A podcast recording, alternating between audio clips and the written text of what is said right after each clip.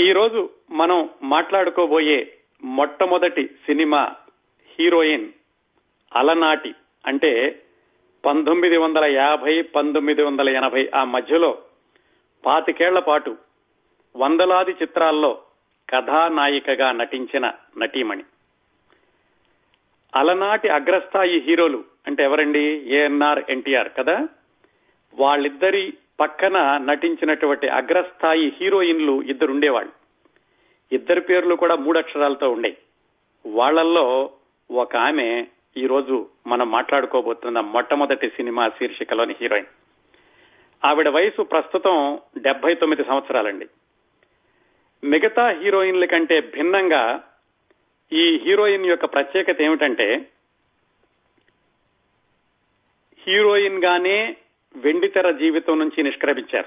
అంటే చాలా మంది ఆ హీరోయిన్ కెరీర్ ముగిశాక తల్లి వదిన ఇలాంటి పాత్రలు వేస్తారు కదా. ఈవిడ అలాంటి పాత్రల జోలికి వెళ్ళకుండా హీరోయిన్ గానే చిత్రరంగం నుంచి విరమించారు. అందం అభినయం సమపాళ్ళలో కలగలిసిన ఈ అలనాటి హీరోయిన్ కొన్ని సినిమాల్లో పాటలు కూడా పాడారు.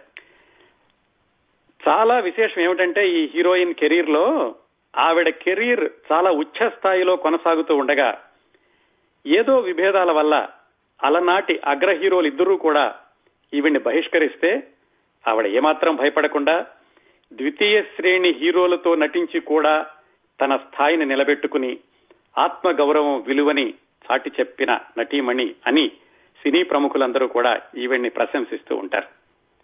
ఈ రోజు మొదటి సినిమా శీర్షికలో మనం మాట్లాడుకోబోయే అలనాటి హీరోయిన్ జమున గారు.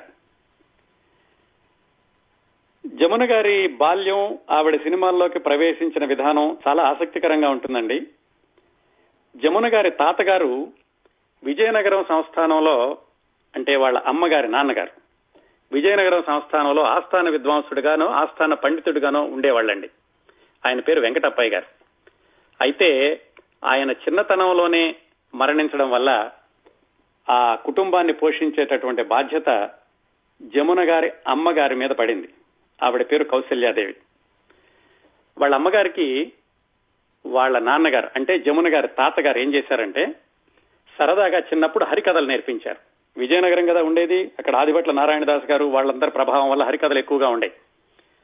మామూలుగా నేర్పించారు హరికథలు కానీ వాళ్ళ తాతగారు చనిపోయాక వాళ్ళ అమ్మగారికి ఆ హరికథల వల్లనే సంపాదన తీసుకొచ్చి కుటుంబాన్ని పోషించాల్సిన పరిస్థితులు వచ్చినాయి. ఎందుకంటే వాళ్ళ మేనమామ గారు ఎక్కువగా కుటుంబ బాధ్యతలు తీసుకునే వాళ్ళు కాదట. అయితే చాలా మంది అగ్ర కుటుంబం నుంచి అగ్రవర్ణం నుంచి వచ్చి ఇలా హరికథలు చెబుతున్నారు అని చాలా మంది ఎగతాలు చేస్తూ ఉండేవాళ్ళట కానీ జమున గారి అమ్మగారు మాత్రం వాటిని పట్టించుకోకుండా ఆవిడ హరికథలు చెప్తూ ఉండేవాళ్ళు. ఆ హరికథలతోటి ఊరు ఊరు వెళుతూ ఉండేవాళ్ళు. అలా హరికథలు చెబుతూ ఊరూరు తిరిగేటటువంటి క్రమంలో ఒకసారి ప్రొద్దుటూరు వెళ్ళారు ఇదంతా జమున గారి అమ్మగారి గురించండి. ప్రొద్దుటూరు వెళ్ళి అక్కడ హరికథలు చెప్పారు. ఆ రోజుల్లో ఎలా ఉండేదంటే ఎక్కడైనా హరికథలు బుర్రకథలు అవే ఎక్కువ కాలక్షేపాలుగా ఉండే పల్లెటూళ్ళలో. ఇంకా సినిమాలు రాలేదప్పటికి ఈవిడ ప్రొద్దుటూరులో హరికథలు చెప్పడానికి వెళ్ళినప్పుడు ఒకళ్ళ ఇంట్లో ఉండి ఆ ఊళ్ళో ఒక వారం రోజులు పది రోజులు వరుసనే హరికథలు చెప్పి అక్కడి నుంచి వేరే ఊరు వెళ్తారు. అలా ఒకళ్ళ ఇంట్లో ఆతిథ్యం స్వీకరిస్తున్నప్పుడు ఆ ఇంటి ఆయన పేరు నిప్పాణి నరసింగరావు గారు ఆయన లాయర్ గారు. వాళ్ళ ఇంట్లో ఉండి హరికథలు చెప్పి వేరే ఊరు వెళ్ళేటప్పుడు ఆ లాయర్ గారు ఈ కౌశల్యాదేవి గారిని చూసి అమ్మాయి చాలా బాగుంది మన అబ్బాయికి ఇస్తే పెళ్ళి చేస్తే బాగుంటుంది అని వాళ్ళ అబ్బాయి నిప్పాణి శ్రీనివాసరావు ఆయనకి అడిగి పెళ్ళి చేసుకున్నారు కౌశల్యాదేవి గారిని. ఆ విధంగా జమున గారి అమ్మగారికి నాన్నగారికి వివాహం అయిందండి ఆ నిప్పాణి శ్రీనివాసరావు గారు అంటే జమున గారి నాన్నగారు బాగా చదువుకున్నారు కానీ ఏవో పరిస్థితుల వల్ల ఆయన వ్యాపారంలోకి దిగారు.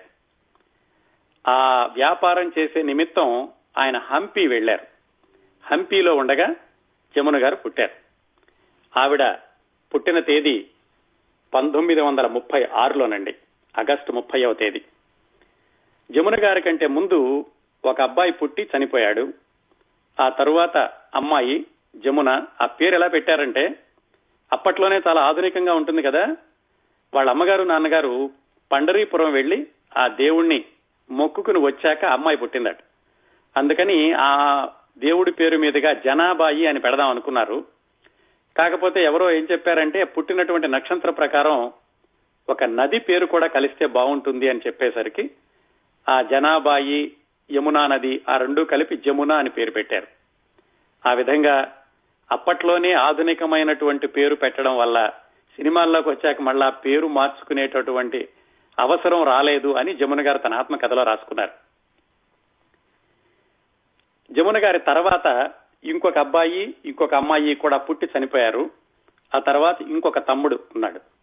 జమున గారు మొట్టే మొత్తం ఐదుగురు పిల్లల్లో ముగ్గురు చనిపోగా జమున గారు ఆమె తమ్ముడు గిరిధర్ మిగిలారు.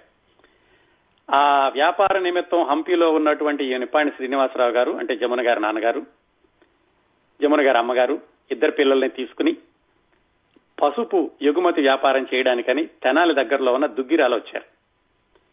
అప్పటి వరకు ఈమెకి తెలుగు రాదు. హంపీలో ఉండడం వల్ల కన్నడమే ఉండేది. అప్పటికి ఆమె వయసు నాలుగు సంవత్సరాలు ఐదు సంవత్సరాలు. జమున గారి వయసు. తమ్ముడు వయసు అంటే ఇంకొక మూడు సంవత్సరాలు ఎంతో ఉండేటాను వాళ్ళ అమ్మగారు మాత్రం హరికథలు చెప్పడం కొనసాగిస్తూనే ఉన్నారు. దుగ్గిరాలు వచ్చాక కూడా కొంతకాలం హరికథలు చెప్పారట. దుగ్గిరాలు వచ్చాకే జమునని వాళ్ళ తమ్ముణ్ణి స్కూల్లో చేర్పించడం అనేది జరిగింది. అక్కడికి వచ్చాక ఈవిడ తెలుగు నేర్చుకోవడం అక్కడి నుంచి స్కూల్కి వెళ్ళడం వీళ్ళ అమ్మగారు హరికథలు చెప్పేటప్పుడు మధ్య మధ్యలో ఆవిడకి ఏమైనా విరామం కావాలంటే ఈ చిన్న పిల్లని ఎక్కించి స్టేజ్ ఎక్కించే ఓ పాటలు పాడించడం అలాంటివి చేస్తూ ఉండేవాళ్ళట. ఆ విధంగా చిన్నప్పటి నుంచి తల్లి గారిని గమనిస్తూ పెరగడం వల్ల తెలియకుండానే జమున గారికి సంగీతం పట్ల కాస్త ఆసక్తి పెరిగింది. అది గమనించి వాళ్ళ దుగ్గిరాల్లో ఒక మాస్టర్ దగ్గర హార్మోనియం నేర్పించడానికని చేర్పించారు. అయితే ఆ మాస్టర్ దగ్గర ఒకటే హార్మోనియం ఉండేది. అక్కడికి వెళ్ళిన విద్యార్థినులందరూ కూడా ఒక క్యూలో నుంచుని ఒకళ్ళ తర్వాత ఒకళ్ళు హార్మోనియం మీద అభ్యాసం చేయాలి. ఇది కష్టంగా ఉంటోందని వాళ్ళ అమ్మగారు ఒకసారి వాళ్ళ నాన్నగారితో చెప్పి హార్మోనియం కొనిపించి ఇంట్లోనే జమున గారికి దాదాపుగా రెండు రెండున్నర సంవత్సరాల పాటు హార్మోనియం మీద సంగీతం నేర్పించారు. ఒకవైపు సంగీతం నేర్చుకున్నారు ఇంకోవైపు అమ్మగారు హరికథలు చెప్పడం చూసి ఆవిడకి కూడా కాస్త రంగస్థలం అంటే బెరుకు గాని అలాంటిదేమీ లేకుండా ఉండింది. అలా జరుగుతున్నప్పుడు స్కూల్లో చిన్న చిన్న సాంస్కృతిక కార్యక్రమాల్లో పాల్గొనడం ప్రారంభించారు. చిన్నప్పటి నుంచి కూడా చాలా ధైర్యంగా ఉండేదాన్ని. నాకు ఎవరంటే కూడా భయం ఉండేది కాదు. ఏమైనా నిజం మాట్లాడాలన్నా కానీ పెద్దవాళ్ళ దగ్గర కూడా నేను ధైర్యంగానే ఉండేదాన్ని అని చెప్తూ జమున గారు ఆత్మకథలో ఒక సన్నివేశం రాసుకున్నారు. ఏమిటంటే ఆ దుగ్గిరాల హై స్కూల్లో చదువుకునేటప్పుడు ఐదో ఆరో తరగతి ఏడో తరగతి చదువుతున్నారు అనుకుంటాను ఆ పక్క ఊళ్ళకి వెళ్ళి సాంస్కృతిక కార్యక్రమాలు ఇచ్చేటటువంటి అవకాశం వచ్చింది. ఎవరు ఈ స్కూల్ వాళ్ళందరూ. సాధారణంగా సంవత్సరానికి ఒకసారి చుట్టుపక్కల స్కూళ్ళందరూ కలిపి ఏదో ఒక పెద్ద స్కూల్కి వెళ్ళి అక్కడ పిల్లలతోటి సాంస్కృతిక ప్రదర్శనలు ఇస్తారు. ఆ విధంగా జమున గారిని కూడా తీసుకెళ్ళారు. ఆ స్కూల్లో అన్ని స్కూళ్ళ నుంచి వచ్చిన విద్యార్థినులతోటి సాంస్కృతిక ప్రదర్శనలు ఇచ్చే కార్యక్రమానికి. అక్కడ చిన్నపిల్ల ఏదో గౌన్ వేసుకుని రెండు జడలు వేసుకుని రిబ్బన్లు కట్టుకుని స్వర్గసీమలో భానుమతి గారు పాడిన పాట ఓహోహో పావరం అని అప్పట్లో చాలా ప్రసిద్ధి. ఆ పాట పాడుతూ డాన్స్ చేస్తూ ఈవిడ అభినయించడం ప్రారంభించారు. ఆ పాట మధ్యలో నా వలపు కౌగిలిలో ఓలలాడరావే అని ఒక వాక్యం ఉంటుంది. అది కూడా ఆవిడ అలాగే పాడుతూ అభినయించేసరికి ప్రేక్షకులందరూ ఒకసారి చప్పట్లు కొట్టి ఇల్లేశారట ఇక అర్థం కాలేదు. ఏమిటి నేను బాగానే పాడుతున్నాను కదా? బాగా అప్పుడు గనక వాళ్ళందరూ గొడవ చేసినప్పుడు నేను ఏడుస్తూ వెళ్ళిపోయి మేస్టార్ని అడగపోతే నాకు ఆ బహుమతి వచ్చేది కాదు. ఈ ధైర్యం అనేది చిన్నప్పటి నుంచి కూడా నాకు అలాగే ఉండింది అని ఆవిడ రాసుకున్నారు ఆత్మకథలోను. ఇలా ఆవిడ చిన్న చిన్న నాటకాల్లో నాటకాల్లో కూడా వేషాలు వేయడం ప్రారంభించారు. ఈవిడ చిన్న పిల్లగా ఉంది ఇలాగా డాన్సులు చేస్తోంది పాటలు పాడుతోంది అని తెలిసి ఆ ఊళ్ళో ఉండే నాటక సమాజం వాళ్ళు వచ్చి ఇవన్నీ కూడా ఆవిడ హై స్కూల్ వరకే. ఆ ఊళ్ళో ఒక నాటక సమాజం వాళ్ళు వచ్చి ఢిల్లీ చెలో అని ఒక నాటకం వేస్తున్నాము. దీంట్లో హీరో గారి చెల్లెలి పాత్ర ఒకటి ఉంది. మీ అమ్మాయిని పంపిస్తారా అని వీళ్ళ ఇంట్లో అడిగారు వీళ్ళ అమ్మగారు నాన్నగారు కోపడ్డారు. మా అమ్మాయి ఏంటి? బయటకు వచ్చి నాటకాలు వేయడం ఏంటి? ఇలాంటివి మాకు ఇష్టం లేదు. ఏదో స్కూల్లో అంటే పిల్లలతో కలిసేస్తోంది అన్నారు. కాకపోతే వాళ్ళు బాగా బలవంతం చేసి చెల్లెలి పాత్రేనండి ఎక్కువసేపు ఉండదు మీ అమ్మాయి అయితే చురుగ్గా చలాకీగా ఉంది అని బతిమాలడంతో సరేలే అమ్మ వెళ్ళు అని ఆ ఢిల్లీ చలో అనే నాటకంలో ఓ చిన్నపిల్ల పాత్ర వేయడానికి పంపించారు. ఆ విధంగా ఒక ప్రొఫెషనల్ నాటకంలో మొట్టమొదటిసారిగా వేదిక ఎక్కింది జమున గారు ఈ ఢిల్లీ చెలో అనే నాటకంతో అది అయ్యాక అందరూ కూడా బాగా మెచ్చుకున్నారు. చిన్నపిల్ల అయినా కానీ పెద్దవాళ్ళతో పోటీగా చేసింది ఈ పిల్లకి మంచి భవిష్యత్తు ఉంటుంది నాటకాల్లోని. కానీ నాటకాల్లో కొనసాగుదామని ఎప్పుడు అనుకోలేదు. కాకపోతే ఆ చుట్టుపక్కల నాటకాల్లో చిన్నపిల్ల వేషాలు వేయడానికి ఈవిడ ఒక్కరితే కనిపించింది అందరికీ. దాంతో ఇంకో రెండు మూడు నాటకాల్లో కూడా అలాగే చిన్నపిల్లల పాత్ర వేయాల్సి వచ్చింది. ఆ నాటకాల్లో ఒకటి మా భూమి అని అప్పట్లో బాగా ఎక్కువగా ఆడేది. ఆ మా భూమి నాటకాన్ని ఎక్కువ సార్లు నటింపచేసినటువంటి ఒక నటుడు దర్శకుడి వల్లే ఈమె మళ్ళా వెండితెరకు హీరోయిన్గా పరిచయం అవుతుందని అప్పుడు ఆవిడకి తెలియదు ఆ బాభూమి నాటకంలో అడగ నటించమని అడిగారు. చిన్నపిల్లగా కొన్నిసార్లు ఆవిడ నటించారు. ఇలా ఆవిడ అడప దడప చిన్న చిన్న వేషాలు వేస్తూ నాటకాల్లో అది కూడా అవసరం ఉండి కాదు వాళ్ళు బ్రతిమాలుతున్నారని స్కూల్లో చదువుకుంటూ ఉండగా వాళ్ళ తెలుగు మాస్టర్ ఒక ఆయన ఉన్నారు. ఆయన ఒక రోజు ఇంటికి వచ్చి అమ్మా మేము తెనాల దగ్గర మండూరు అని ఆ ఊళ్ళో ఒక నాటకం వేస్తున్నాము. మీ అమ్మాయిని పంపించండి. నేను జాగ్రత్తగా తీసుకెళ్ళి మళ్ళా నేను ఇంటి దగ్గర అప్పజెప్పే బాధ్యత నాది. చిన్నపిల్లల్ని మేము జాగ్రత్తగా చూసుకుంటాము. ఆ నాటకంలో ఒక చిన్న డాన్స్ ఉంది ఒక నాలుగైదు నిమిషాలు. దానికి ఎవరూ దొరకటం లేదు. చిన్నపిల్ల అయితే బాగుంటుంది కదా అని వీళ్ళ ఇంట్లో అడిగారు. వీళ్ళ ఇంట్లో వాళ్ళు ముందు ఇష్టపడలేదు. ఇదేమిటి? ఏదో స్కూల్లో నాటకాలు అనుకున్నాం మామూలు నాటకాలు అనుకున్నప్పుడు వేరే ఊరు వెళ్ళి నాటకం వేయడం అంటే ఎలా కుదురుతుందంటే కాకపోతే ఆ మాస్టర్ మీద ఉన్నటువంటి గౌరవంతో సరే మాస్టారు జాగ్రత్తగా తీసుకెళ్ళి మళ్ళా మీరే వెనక్కి తీసుకురండి అని ఆ మాస్టర్ తోటి పంపించారు. ఆ తెలుగు మాస్టర్ ఎవరో కాదండి కొంగర జగ్గయ్య గారు. తర్వాత రోజుల్లో మళ్ళా ఈ చిన్నపిల్లతోటి హీరోయిన్గా కూడా చిన్నపిల్ల హీరోయిన్గా తాను హీరోగా నటిస్తానని జగ్గయ్య గారు అప్పుడు అనుకుని ఉండరు. ఆయన మాస్టారు ఈవిడ ఆరో తరగతిలోనో ఏడో తరగతిలో ఉన్నటువంటి విద్యార్థిని అంతవరకు మాత్రమే. సరే మొత్తానికి తల్లిదండ్రుల యొక్క అనుమతి తీసుకుని ఆయన ఈ చిన్నపిల్లని తీసుకుని మండూరులో నాటకం వేయడానికి బయలుదేరారు. ఎలా వెళ్ళాలి? దుగ్గిరాల నుంచి పాసెంజర్ రైలు ఎక్కి తెనాల్లో దిగి అక్కడి నుంచి ఓ జట్కా బండి ఎక్కి ఇంకెక్కడో దిగి పొలాల్లో నుంచి నడుచుకుంటూ ఆ మండూరు వెళ్ళాలి. మొదట రెండు ప్రయాణాలు బాగానే జరిగినాయి. ట్రైన్లో వెళ్ళారు తెనాల్లో దిగారు అక్కడ నుంచి జట్కా బండి ఎక్కారు ఏదో ఊళ్ళో దిగారు అక్కడ నుంచి నడుచుకుంటూ వెళ్ళాలి. అప్పటికే సాయంకాలం అయిపోయింది. చీకటి పడుతోంది. ఈ పిల్ల గొడవ చేయడం మొదలు పెట్టింది నేను రాను ఈ ఇక్కడికి ఇంకా నా నడవలేని ఇంత దూరం నుంచి.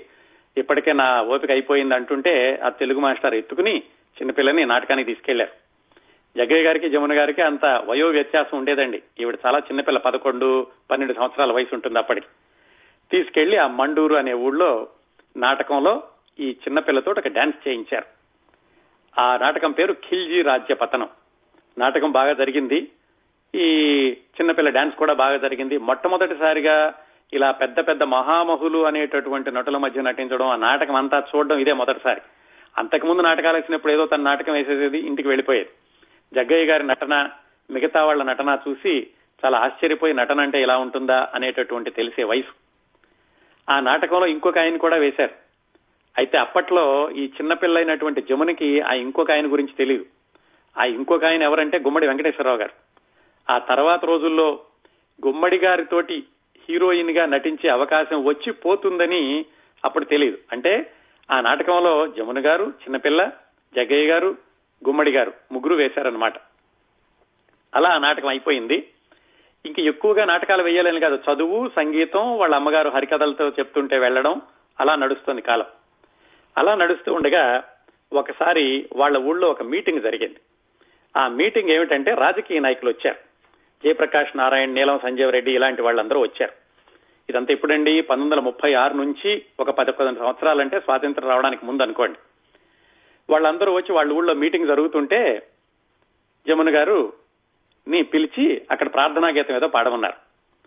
ఆవిడ అప్పటి ఎనిమిదో తరగతి చదువుతున్నారు. సరే చిన్నపిల్ల ఊళ్ళో బాగా చలాకీగా ఉంటుంది నాటకాలు కూడా వేస్తుంది అప్పుడప్పుడు అని ప్రార్థనా గీతం పాడింది.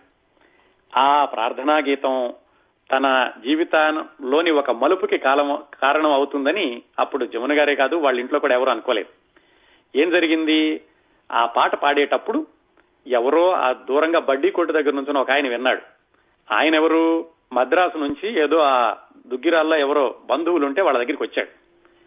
ఆ వచ్చిన ఆయన ఈ పాట విన్నాడు. విని మర్నాడు వాళ్ళ ఇంటికి వెళ్ళాడు. వెళ్ళి తన తన పరిచయం చేసుకున్నాడు.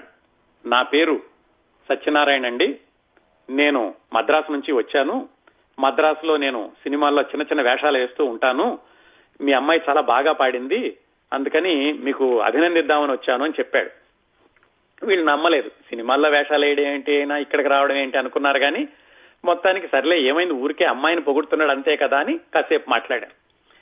నిజంగానే ఒక రెండు మూడు రోజుల తర్వాత వాళ్ళ ఊళ్ళో ఒక తెలుగు సినిమా వచ్చింది. ఆ తెలుగు సినిమాలో చూస్తే నిజంగానే ఒక చిన్న వేషం వేశాడు. ఆ పరిచయం తోటి ఈయన రోజు వీళ్ళింటికి రావడం కాసేపు కబుర్లు చెప్పి వెళ్ళడం ఈ అమ్మాయిని పొగడ్డం వాళ్ళ అమ్మగారు పాటలు అవి పాడుతుంటే వాళ్ళ అమ్మగారి దగ్గర కాసేపు కూర్చోవడం ఇలా చేస్తున్నాడు. ఒక ఐదారు రోజుల తర్వాత ఆయన నెమ్మదిగా మొదలుపెట్టాడు. ఏమండి మీరు అనుకోకపోతే నేను మాట చెప్తాను. మీ అమ్మాయిని సినిమాల్లోకి ప్రవేశపెట్టొచ్చు కదండి. నేను సినిమాల్లోనే ఉన్నాను. అందరూ మంచి మంచి వాళ్ళు కూడా వస్తున్నారు. ఉన్నత కుటుంబాల వాళ్ళు కూడా వస్తున్నారు. మీ అమ్మాయిని సినిమాల్లో చేర్పిస్తే కనుక మంచి భవిష్యత్తు ఉంటుంది అని చెప్పారు. వాళ్ళ అమ్మగారు నాన్నగారు ఇంత ఎత్తులు లేచారు.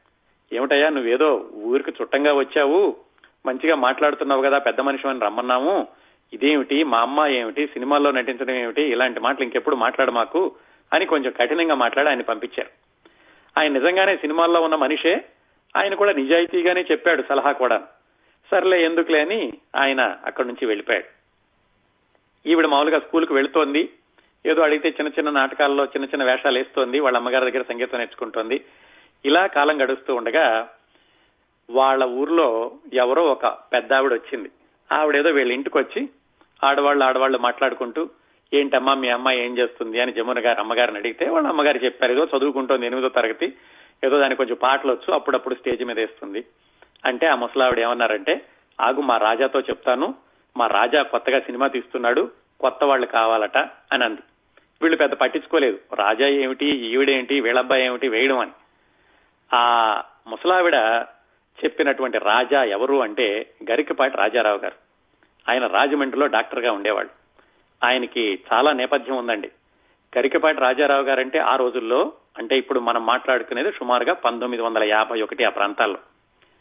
ఆయన ప్రజానాట్య మండలిలో చాలా చురుకైనటువంటి కార్యకర్తే కాకుండా నటుడు నాట్యం చేసేవాడు దర్శకత్వం వహించేవాడు నాటకాలు సమకూర్చేవాడు ఇలాంటివన్నీ ఆయన చాలా క్రమశిక్షణ కలిగినటువంటి ప్రజానాట్య మండలి కార్యకర్త. ఇప్పుడు ఇప్పుడు మాట్లాడుకుంటున్న సమయానికి పది సంవత్సరాల ముందు నుంచి కూడా ఆయన నాటకాలు వేస్తున్నారు. ఆయన డాక్టర్ రాజారావు వృత్తిరీత్యా వైద్యుడు. వైద్యం చేస్తూ నాటకాలు వేస్తూ ఈ కమ్యూనిస్టు భావాలతోటి వామపక్ష భావాలతోటి ప్రజానాట్య మండలి దళాలని ఆయన నడిపిస్తూ ఉండేవాడు. ఆయన మా భూమి నాటకాన్ని దాదాపుగా వెయ్యి సార్లు వేశారటండి ఆంధ్రదేశం అంతటా ఆ రోజుల్లో ఆయనతో పాటుగా ఇంకొంతమంది కూడా వేషాలు వేస్తూ ఉండేవాళ్ళు. ఆ వేషాలు వేసే వాళ్ళలో ఒకళ్ళు మన అల్లు రామలింగయ్య గారు అలాగే మరికొంతమంది కూడా ఈ ప్రజానాట్య మండలిలో కరికపాటి రాజారావు గారితో కలిసి నాటకాలు వేస్తూ ఉండేవాళ్ళు. ఆయన నాటకాలు వేస్తూ ఇంకోవైపు వైద్యం చేస్తూ ప్రజా వైద్యశాలలు అని విజయవాడ దగ్గర కంకిపాడులోను కంకిపాడు దగ్గర పోరంకిలోను ఇంకో రెండు మూడు ఓళ్ళలోనూ కూడా పెట్టారు. బాగా ఆదాయం కూడా వచ్చేది. మద్రాసులో కూడా ప్రాక్టీస్ పెట్టారు. ఒకవైపు ఆదాయం వస్తోంది ఇంకోవైపు నాటకాలు వేస్తున్నారు. ఆయన అప్పట్లో చాలా పేరున్నటువంటి కేవలం కళాకారుడే కాకుండా వైద్యుడు కూడా ఆయనకి సినిమా తీయాలి అనేటటువంటి ఆలోచన వచ్చింది. వాళ్ళ పిన్ని గారు ఇదిగో ఇందాక మనం మాట్లాడుకున్న జమిని గారు జమున గారి ఇంటికి వెళ్ళినటువంటి పెద్ద ఆవిడ ఆవిడ ఏమందంటే మా అక్కయ్య గారు అబ్బాయి ఉన్నాడు రాజా అని సినిమా తీస్తున్నాడు వాడికి చెప్తాను నీ గురించి అంత వీళ్ళు పెద్ద పట్టించుకోలేదు. ఏదో పెద్ద ఆవిడ అంటోందిలే అన్నారు. ఆ మాట వదిలేశారు. అంతకు ముందు మాట్లాడిన సత్యనారాయణ మద్రాసు వెళ్ళిపోయాడు. ఇదంతా జరిగిన వారం రోజులకి వీళ్ళ ఇంటికి కబురు వచ్చింది. ఏమని రాజమండ్రి నుంచి డాక్టర్ రాజారావు గారు రమ్మంటున్నారు మిమ్మల్ని అని. జమున గారు వాళ్ళ నాన్నగారు కలిసి రాజమండ్రి వెళ్ళారు అసలు ఏమిటో చూద్దామని. అక్కడికి వెళ్ళాక పరిచయాల మధ్య తెలిసింది ఏమిటంటే ఆ డాక్టర్ రాజారావు గారికి ఈ జమున గారి పెదనాన్న గారికి చాలా పరిచయం ఉంది. జమున గారి పెదనాన్న గారు ఆర్ఆర్ నిప్పాణి అని అప్పట్లో పెద్ద జర్నలిస్టు స్వాతంత్రోద్యమంలో కూడా చురుకుగా పాల్గొంటూ ఉండేవాళ్ళు.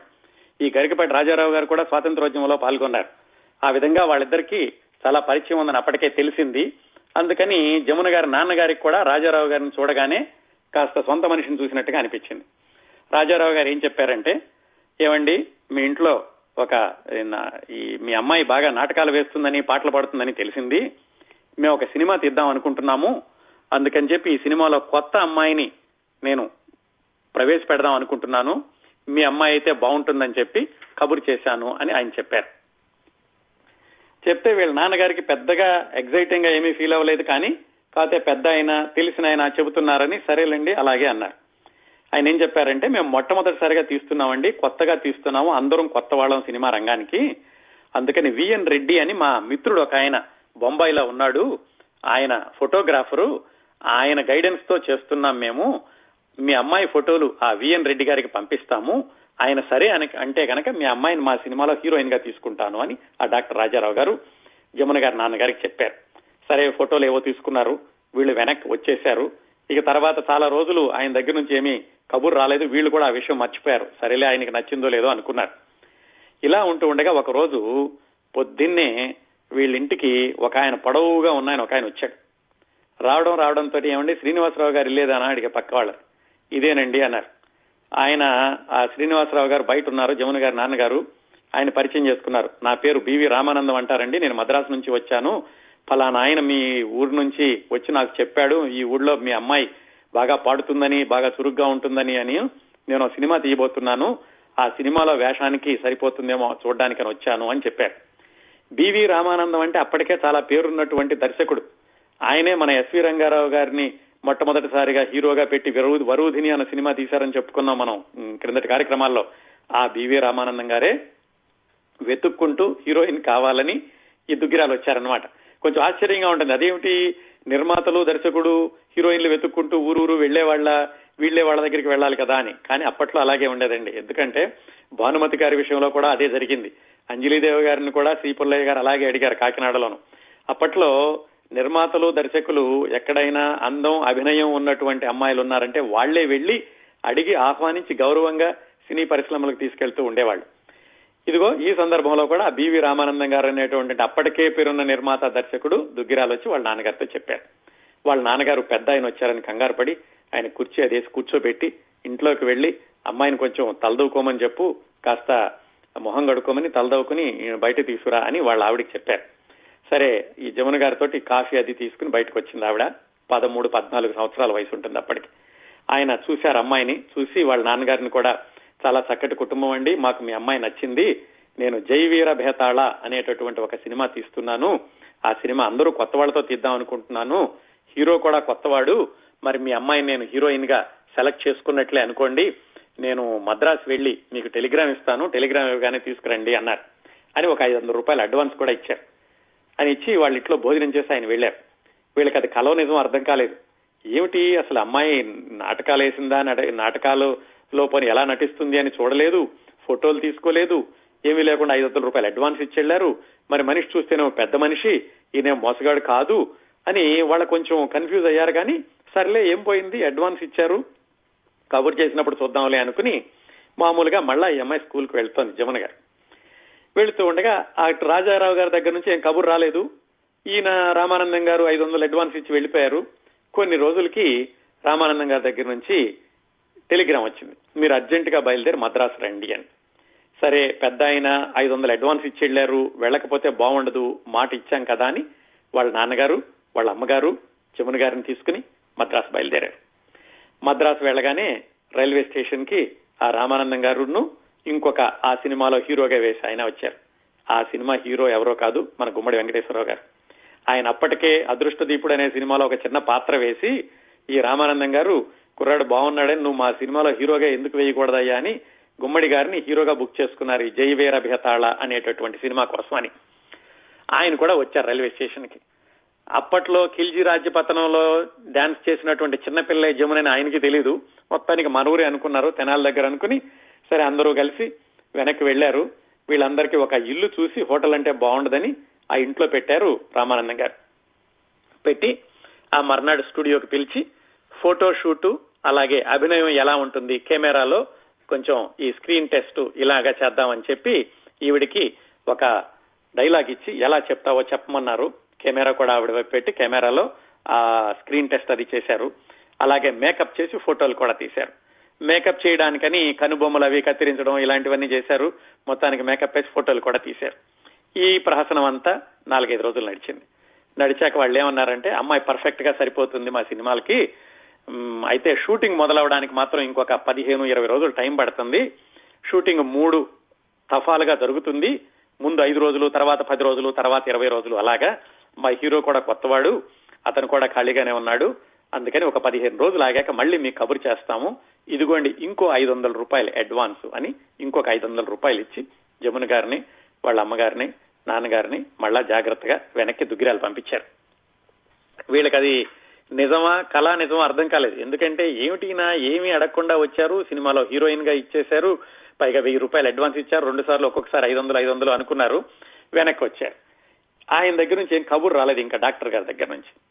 సరే వెనక్కి వచ్చేసి మళ్ళీ స్కూల్కి వెళ్ళడం మొదలు పెట్టింది స్కూల్కి వెళ్ళినప్పుడు ఈసారి పిల్లలందరూ కనిపెట్టారు. ఏమో నువ్వు ఎక్కడికి వెళ్ళావు? నువ్వు మద్రాసు వెళ్ళావట కదా సినిమాల్లో చేరతావట కదా అని. ఇదేమిటి? నేను ఎవరికీ చెప్పలేదు ఎలా తెలిసింది అనుకుంది కాకపోతే ఏమిటంటే ఈవిడ మరి మేకప్ కోసమని వాళ్ళు రకరకాల హడావిడి చేశారు కదా అదంతా కూడా ఆవిడ మొహంలో తెలుస్తోంది. పిల్లలు కనిపెట్టారు. కనిపెట్టి మాకు తెలుసులే నువ్వు సినిమాల్లో వేయడానికి వెళుతున్నావు అని. కాదు చిన్నప్పటి నుంచి కూడా చాలా ధైర్యంగా ఉండేది కాబట్టి వాళ్ళ టీజింగ్ కానీ ఇలాంటి వాటికి కానీ కూడా ఆవిడేం భయపడకుండా ధైర్యంగా స్కూల్కి వెళుతోంది. రాజారావు గారి దగ్గర నుంచి కబుర్ రాలేదు. కొన్ని రోజులు జరిగింది. నిజంగానే ఒక పదిహేను రోజుల తర్వాత ఈ బివి రామానందం గారి దగ్గర నుంచి వచ్చేసేయండి షూటింగ్ మొదలవుతుంది అని చెప్పి ఓ టెలిగ్రామ్ వచ్చింది. ఈసారి ఇంకా నిజంగా బయలుదేరి వెళ్ళారు ఈసారి నిజంగా షూటింగ్ ప్రారంభం అవుతుంది సినిమాలో వేషం వేయాలి హీరోయిన్ గాని అక్కడికి వెళ్ళాక రెండు రోజుల తర్వాత నిజంగా షూటింగ్ మొదలైంది. గుమ్మడి గారు జమున. గుమ్మడి గారి హీరో జమున గారి హీరోయిన్. అది జానపద కథ. కథ ఏమిటి? హీరోని సైనికులు చేతులు వెనక్కి కట్టి తీసుకొస్తారు. హీరోయిన్ని మరికొంతమంది బట్టలు తీసుకొస్తారు. హీరోయిన్ వాళ్ళతోటి ఏడుస్తూ చెబుతుంది ఆయన వదిలేసేయండి అని. అది ఏడుస్తూ చెప్పాలి. సరే రిహార్సల్స్ అన్నారు. రిహార్సల్స్ అన్నప్పుడు రిహార్సల్లోనే ఈవిడ బ్రహ్మాండంగా యాక్షన్ చేస్తూ ఏడవటం మొదలు పెట్టారు డైరెక్టర్ గారు చెప్పారు అమ్మా ఇప్పుడు ఏడవాల్సిన అవసరం లేదు. తర్వాత షాట్ వస్తుంది అప్పుడు ఏడవాలి. ఇప్పుడు ఏడ్ చేస్తే కనుక అప్పుడు మళ్ళీ నీకు ఎమోషన్ రాదేమో. ఇది రిహార్సల్ మాత్రమే అని చెప్పి మొత్తానికి ఆ టేక్ అంటే ఎలా ఉంటుంది?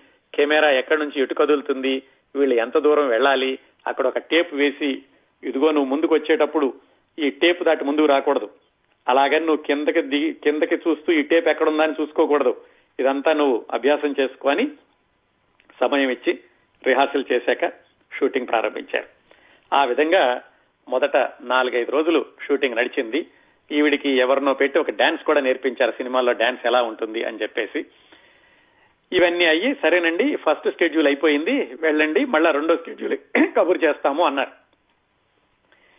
రెండో స్కెడ్యూల్కి వీళ్ళు వేచి చూస్తూ వెనక్కి వచ్చేసారు వెనక్కి వచ్చేసి మళ్ళీ స్కూల్కి వెళ్ళడం ప్రారంభించింది. ఏం జరిగింది? జయవీర భేతాల తర్వాత దీని కథ ఇంతతో అయిపోయిందండి.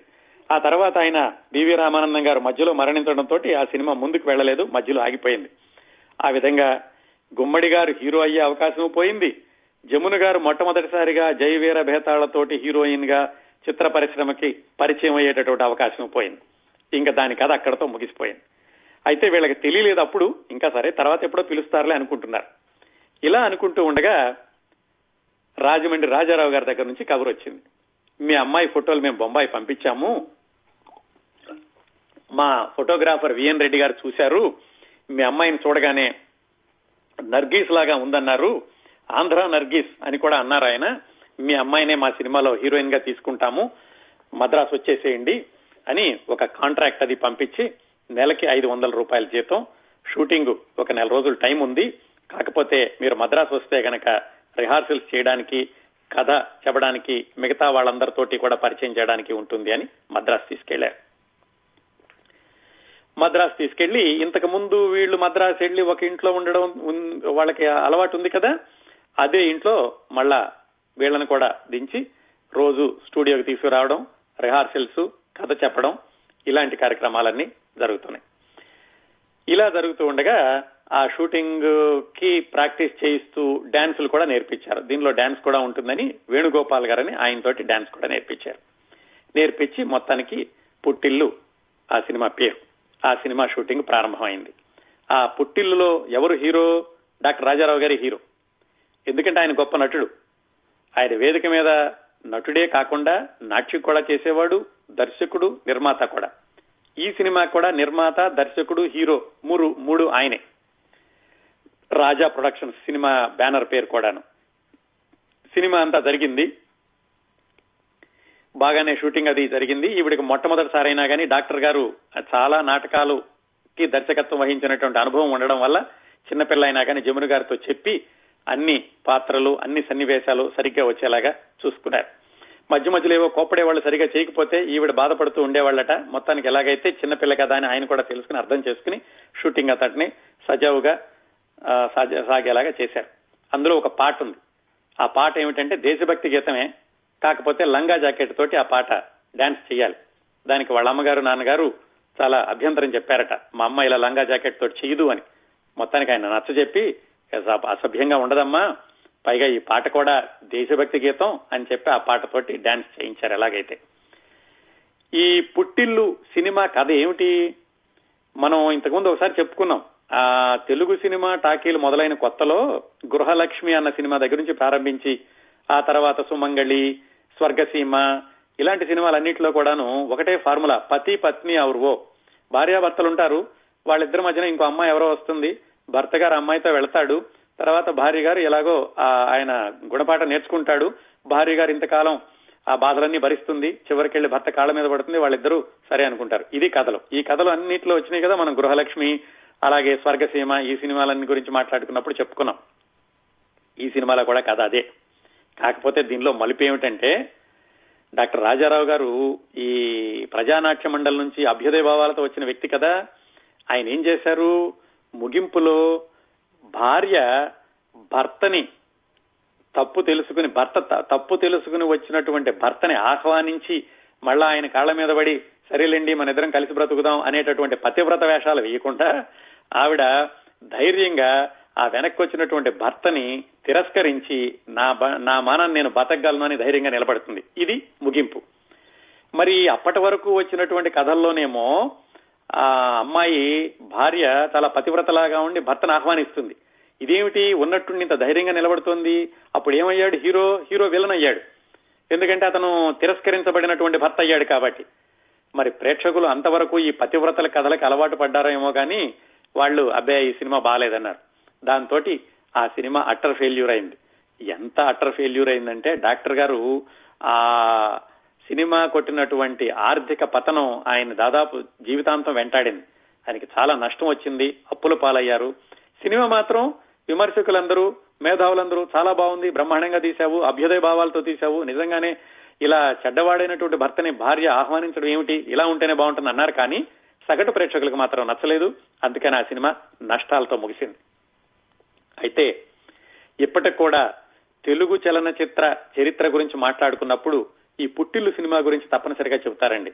ఎందుకంటే ఈ పుట్టిల్లు సినిమా కేవలం జమున గారిని హీరోయిన్గా పరిచయం చేయడమే కాకుండా అల్లు రావులింగయ్య గారిని కూడా వెండి తెరకు పరిచయం చేసింది ఈ పుట్టిల్లు సినిమానేనండి.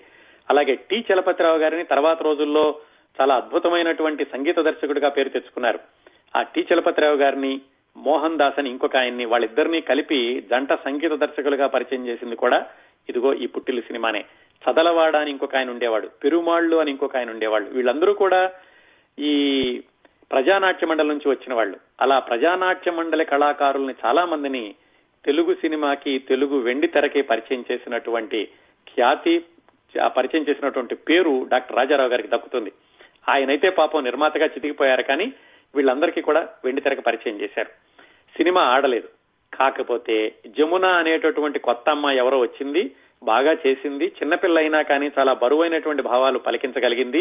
ఎందుకంటే చిన్నపిల్లగా ఉండడం తర్వాత వివాహం చేసుకోవడం పిల్లలు బరువు బాధ్యతలు తర్వాత భర్తను తిరస్కరించడం ఇంత బరువైన పాత్ర అన్ని షేడ్స్ ఉన్నటువంటి పాత్రను చాలా బాగా పోషించింది అని పేపర్లో రాశారు.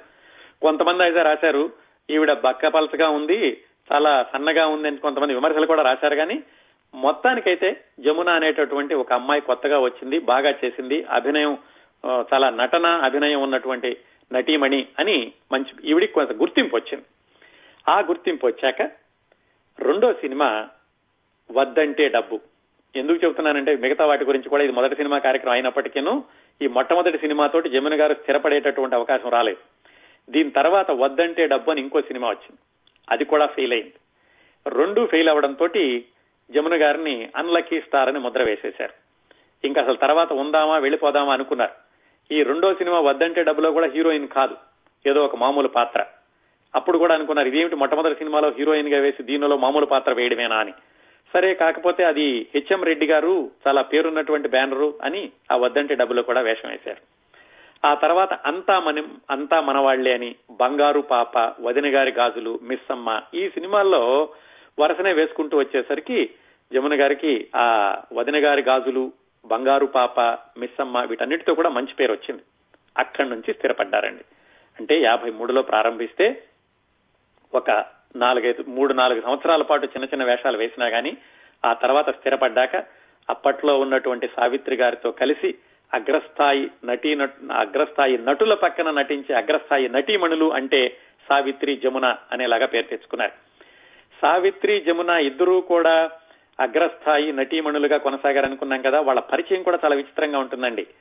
జమున గారు దుగ్గిరాల్లో ఇలా హై స్కూల్లో చదువుకునేటప్పుడు ఒక రోజు ఏమైందంటే ఒక దసరా కార్యక్రమం ఏదో జరుగుతుంటే ఆ దసరా కార్యక్రమంలో నాట్యం చేయడానికి విజయవాడ నుంచి ఒక నాట్య బృందం వచ్చింది. ఆ నాట్య బృందంలో ఒక అమ్మాయి ఉంది. ఆ అమ్మాయికి ఒక మాస్టర్ ఇంట్లో విడిది ఏర్పాటు చేశారు. అక్కడ స్నానం చేయడానికి అది ఇక్కడికి సౌకర్యాలు సరిగ్గా లేవని జమున గారి ఇంటికి పంపించారు.